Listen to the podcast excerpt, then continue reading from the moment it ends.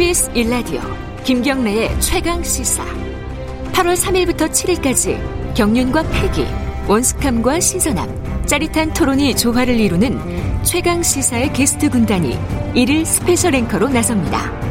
김경래의 최강시사, 최강 어벤져스 삼일 홍익표 의원, 사일 윤영석 의원, 오일 김남국 의원, 육일 이준석 전 최고위원, 칠일 케이비에스 김양순 기자. 당신의 아침을 책임지는 속 시원한 인터뷰, 최강 어벤져스와 함께하세요. 김경래의 최강시사, 여름 특집 최강 어벤져스, 오늘은 저 윤영석의 진행으로 듣고 계십니다. 올여름 장마 정말 깁니다. 오늘도 중부지방에 폭우가 내릴 거라는 예보가 있는데요. 지난 주말 서울 강남역 일대는 또 물바다가 됐고, 전국 곳곳에서 하천범람, 산사태, 또 주택 침수 등과 같은 이러이러한 인명피해도 많이 늘고 있습니다. 집중호우 때마다 반복되는 피해, 원인은 뭔지, 또 개선책은 없는지 전문가와 함께 짚어보겠습니다. 고려대학교 환경생태공학부 이우균 교수가 전화, 전화로 연결되어 있습니다. 안녕하십니까? 예, 안녕하십니까? 네, 먼저 이번 여름 유독 긴 장마에 대한 것부터 여쭤보겠습니다. 예년 같으면은 무더위가 찾아올 시기인데 올해는 왜 이렇게 많은 비가 오는 겁니까? 예, 사실 비가 많이 오는 것은 올해뿐만은 그 아닙니다. 그 이천십일년도에도 비가 많이 와서 후면산 사태 같은 것을 유발을 했고요. 그리고 어, 그 꼭 뭐 그 비만 아니라 사실은 이상 기온은 우리가 계속 겪고 있는데, 예를 들면 이천십오년도에도 가뭄을 겪었고, 이천십팔년도에는 극심한 폭염 등이 에, 그 우리의 그 일상화가 된 것이 사실입니다. 네, 그러니까 지금의 비는 사실은 그 그런 이상기후의 현상으로 보시면 될 것 같습니다. 그러니까 지금 중국에도 홍수, 또 유럽에는 폭, 폭염, 또 시베리아도 지금 상당히 뜨겁다고 하는데, 이러한 현상들이 지구 온난화와 관련된 기후 변화와 이제 연관이 있다는 그런 말씀이시죠? 예, 그렇죠. 기후 변화의 특징 중에 하나가 기후가 극심해진다. 지금 말씀하신 극단화된다는. 극단화된다. 네. 예. 비가 많이 오는 지역은 더 많이 오고, 또 비가 안 오는 지역은 더 안 오고, 네. 뭐 이러한 그 것이 계속 지속이 된다고, 지속되는 것이고, 그 강도가 더 심해진다는 것입니다. 이러한 집중호우나 이제 이런 기상이변이 국지적인 현상으로 이렇게 나타나는 경우 많은데요. 지금 예. 보면은 서울 강남역 일대도 이제 물바다가 지난주에 되었죠. 그래서 예. 이러한 것이 한두 번이 아닌데, 이러한 국지적으로 집중 이제 호우가 벌어지는, 아, 나, 발생하는 이런 현상, 원인이 어떤 거라고 볼 수 있습니까? 그런 국지적인 그 이상 그 폭우는 말씀드린 것처럼 이상 기후, 즉 기후 변화에 그 하나의 기인한다고 볼 수가 있겠고요. 네네. 예, 기후 변화에 의해서 오는 이상 기후라고 볼 수가 있겠습니다. 네, 그리고 지금 강남역의 물바다는 사실은 비가 많이 오는 것에 그 그 그 원인을 찾을 수가 있을 것입니다. 네네. 사실은 그거를 대 을 할 수 있는 기반 시설이나 제도가 취약한 것도 어 그 그러한 그 재난의 하나의 원인으로 볼 수가 있겠습니다. 네, 서울의 경우는 특히 이제 인구가 집중되어 있다 보니까 아, 이러한 그 기상 이변이 발생하면은 이제 피해가 커지는 그런 경우가 많은데요. 이러한 서울의 집중 호우 대책 중에서 가장 시급하게 지금 개선해야 될 그런 부분은 어떤 부분이라고 생각하십니까? 사실은 서울은 뭐 고밀도 사회고, 그리고 저 파편화돼 있는 토지 이용이 파편화돼 있는 어, 지역으로 볼 수가 있습니다. 네네. 그럼 이런 고밀도 사회에서 그 빗물의 길 또는 빗물을 저장해 놓는 이런 그 장소를 확보하고 유지하는 것은 쉽지 않은 것이고요. 네네. 그리고 파편화된 토지 이용 상태에서 그 연결성을 확보하는 기반 시설을 갖추는 것도 쉽지가 않은 것입니다. 네. 그렇기 지금 때문에 그 고밀도 네. 서울에서의 이러한 그 현상은 자주 일어난다고 볼 수가 있겠습니다. 네, 이 강남 이번에 지난 주말 이제 집중호우 피해가 발생한 강남역 같은 경우에는 이천십팔년에도 이런 현상에 있어서 이제 하수정비 공사를 했, 했었거든요. 예. 그런데도 또 이렇게 물바다가 되는 이유가 어떤 것이 있을까요? 그 만약에 그 당시에 그 하천 그 정비 공사는 그 앞서 말씀드린 대로 기후변화 취약성을 해결하기 위한 기반 시설로 볼 수가 있는데, 그러나 이제 그 당시에 그 그 시설의 그 기준이 지금과 같은 이 극대화된 폭우를 고려하지 않은 상태로 이루어졌을 가능성이 높은 것이죠. 네. 만약에 지금과 같은 이런 폭우를 예상하고 그 시설 기준으로 어, 공사가 이루어졌다면 지금과 같은 이러한 그 침수는 아마도 발생을 안 했을 수도 있을 것 같습니다. 네, 이러한 하수 시설 정비만 가지고는 좀 한계가 있을 것 같고, 결국은 이제 이러한 그 집중호우가 발생할 때 이러한 것을 침수를 막기 위해서 결국은 빗물 저장소, 그 저류소죠. 이러한 것을 늘려야 된다는 그런 이제 지적이 많이 나오고, 앞서 교수님도 그런 말씀하셨는데요. 어, 이러한 부분에서 새로운 기술이나 어떤 공법이나 또 이런 것을 확보할 수 있는 그런 방법이 없을까요? 그, 그 사실은 그 지금과 같은 폭우나 그 국지성 그 폭우에서는 지류 저류지를 확보해서 빗물을 가두어 놓거나 일시적으로, 네네. 그리고 점차 흘려를 보내는 그러한 지역이 필요한데, 네네. 사실은 그 앞서 말씀드린 대로 서울대 그 고밀도 파편화된 이러한 그 토지 관리에서는 이러한 그, 그 저류지를 위한 부지 확보도 어렵고, 그리고 그것을 조성해서 관리하는 것도 쉽지 않은 것이 현실이죠. 네, 한계가 있다는 그, 그런 말씀이시죠. 그렇죠. 예, 그렇습니다. 그럼 앞으로 이제 네, 네. 기후 변화에 따라서 점점 이런 일도 많이 발생할 것 같은데, 예. 상당히 그 그런 시설을 확보하는 한계가 있다면은 상당히 걱정이 많은 많을 수밖에 없는데, 예. 어, 앞으로 이런 부분에서 좀 어, 새로운 공법이라든지 또 새로운 그런 공간 이런 것을 확보하기 위해서 많은 노력을 해, 해야 될 것 같습니다.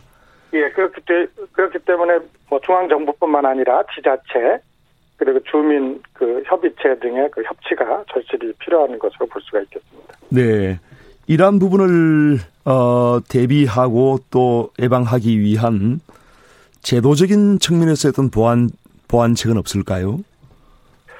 그러니까, 그러니까 기후변화 취약성은 사실은 기술과 제도가 없는 상태에서 이상기후에 많이 노출되어 있는 것으로 볼 수가 있겠습니다. 네네. 그러면 그 하수시설이나 이런 것들이 기반시설, 즉 기술이라고 본다면 그것을 그, 그 설치하고 운영하는 제도라고 볼 수가 있는데, 그러한 제도가 그 제대로 작동을 안 하고 부실하면 아무리 좋은 기술이 있다 하더라도 지금과 같은 이러한 그 기후 재난은 계속 그 발생할 수밖에 없는 것이죠. 그렇기 네. 때문에 국가 차원의 그 장기적인 그런 전략, 그리고 지자체 차원의 중단기적인 이러한 그 이행 계획과 그 다음에 실행 등의 그런 그 협치가 절실하다고 네. 볼 수가 있겠습니다. 네. 특히 이제 교외나 농어촌 지역은 토사 유출 또 산사태의 위험이 크지 않습니까? 어제도 평택의 한 공장에서 폭우 때문에 지금 흙더미가 덮쳐서 아, 세 명의 아까운 그런 아, 참 사망 사고가 발생을 했는데요. 예. 이러한 그 토사 유출이나 산 사태를 막기 위한 대책으로는 어떤 것이 필요할까요? 그러니까 도시 서울을 비롯한 도시 지역은 고밀도의 파편화된 토지 이용으로 이러한 그 침수나 재난이 이어진다면, 네네. 그 인구가 적은 농산촌 지역은 그 어쩌면 그 관리 소홀이 기후 재난으로 이어질 수 있을 것 같습니다. 네네. 예를 들면 하천 주변이나 하천 부지의 그 정비 부실로 그 물길이 막혀서 어 뭐 뚝이 터진다든지 여러 가지 재난이 이어질 수도 있고요. 최근에는 그 하천 주변의 그 농지나 산림으로부터 내려오는 유실물들이 그 하천의 물길을 막아서 재난으로 이어지는 사례가 빈번하게 있습니다. 네, 이런 네네. 이런 토사 유출이나 이제 산사태가 발생하기 쉬운 그러한 지역들이 있을 거거든요. 예. 그러한 부분에 대해서 이제 지자체에서 평상시에 이제 이런 부분에 대해서 실태 파악을 하고, 예. 사전에 미리 예방을 하기 위한 그런 시설들이 필요할 텐데, 예. 그러한 부분에서도 부실하기 때문에 이러한 사태가 계속 재발하는 거 아니겠습니까? 예. 그러한 부분에서도 지자체나 정부에 대해서 좀 이렇게 한 말씀 해주신다면 어떻게, 예. 어떤 말씀을 좀 해주실까요? 예. 사실은 우리나라는 그 국가 차원의 산사태 그 예보, 산사태 그 위험 지역 예보라든지 뭐 또 홍수, 그 침수 위험 지역이라는 것을 그 정기적으로 예보를 하고 있습니다. 그리고 이러한 기술도 상당한 그 진척이 되어 있는 것이고요. 그런데 그러한 것들이 지자체로 이어져서 지자체에서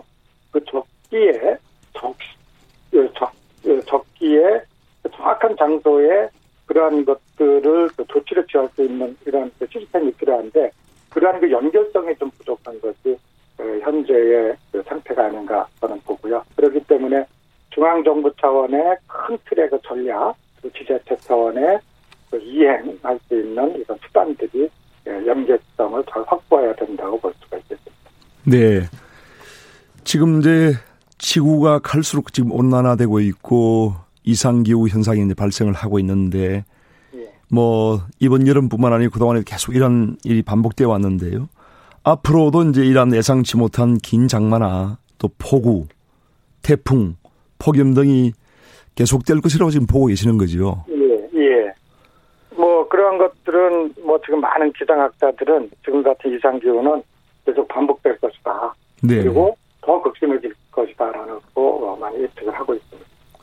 이러한 부분에 대해서 어떤 우리 국가 차원에서 또 정부 차원에서 이렇게 아, 충분한 대비책을 세워야지 우리 안전이 확보될 수 있고 또 우리 어떤 나라가 앞으로 이제 그 어떤 국민의 어떤 행복을 위해서도 아, 필요하다고 생각하는데 그런 장기적인 어떤 대책의 필요성과 방향에 대해서는 어떤 생각을 가지고 계십니까? 예, 앞서 말씀드린 것처럼 그 우리 그 나라에서는 장기적으로 국가 차원의 기후 변화 적응 대책을 수립을 하고 있고요. 그리고 지자체에서도 기후 변화 취약성 평가를 하고 그거를 그 극복하기 위한 이행 전략을 계속 수립하고 있습니다. 그런데 에, 그 앞서 말씀드린 대로 중앙정부 차원의 단기적인 전략과 지자체 차원의 중단기적인 이행 계획의 실행이 그 원만하게 그 연결되고 그 운영될 수 있는 이런 그 시스템이 필요하다고 저는 보겠습니다. 네, 이 기후 변화에 대해서는 이제 어떤 특정한 한 나라만 이 한다고 되는 것도 아니고 예. 결국은 이제 전 세계 어떤 국가들이 국가들 간의 어떤 협조가 필요한 그런 상황이지 않습니까? 예, 예. 그래서 이제 파리 기후 협정도 이렇게 예. 어, 발표가 되고 한데 예. 이런 부분에서 특히 우리나라가 이제 앞으로 국제 간의 어떤 협력에 어떻게 기여해야 할지 또 예. 다른 어떤 국가들은 어떠한 책임을 다해야 될지 그런 부분에 대해서 좀 말씀을 해주시면 좋겠습니다.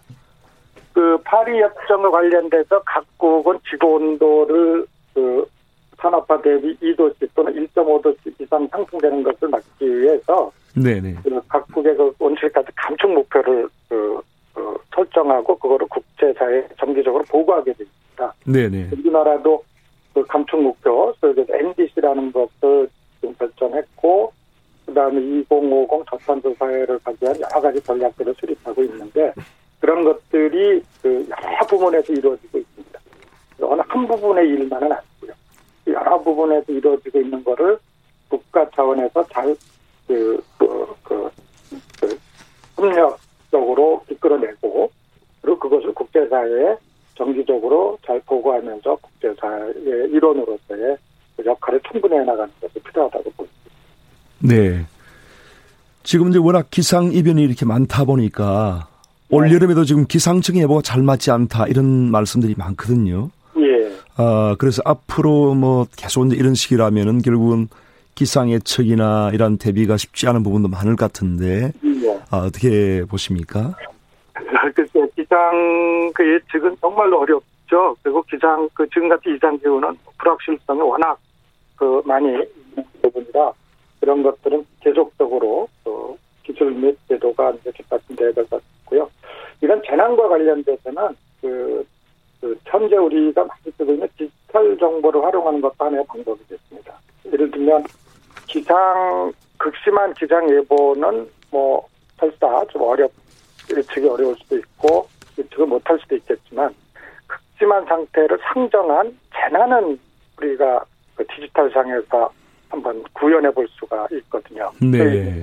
디지털 트윈이라는 기술을 가지고 네네. 아주 극심한 상태에서의 에, 뭐 홍수, 그나 침수는 어떻게 되고 산사태는 어디서 일어나고 이런 것들을 미리 그 온라인 디지털상에서 볼 수가 있으니까 그런 것을 충분히 살펴보고 그것을 대비한 대비하기 위한 것들 현장에서의 조치들을 미리 해나가는 것도 어, 현명한 방법이라고 볼 수 있겠습니다. 네, 디지털 정보를 이용해서 이제 기상 어떤 예보를 좀 더 정확하게 이렇게, 어, 보증하고 네. 또 이제 측정하는 그런 필요하다는 네. 그런 말씀인데요. 네. 기상 예보뿐만 네. 아니라 기상 극심한 기상에 따르는 재난을 재난에 대해서도 네. 미리 미리 뭐 충분히 한번 구현해 보는, 설레해 보는 거죠. 아, 네. 네. 아, 네. 교수님 말씀 감사합니다. 지금까지 고려대 환경생태공학부 이우균 교수님이었습니다. 예, 고맙습니다. 네, 감사합니다. 국회의원 윤영석이 진행하는 케이비에스 일 라디오 김경래의 최강시사 여름 특집 최강 어벤져스 일 부는 여기까지입니다.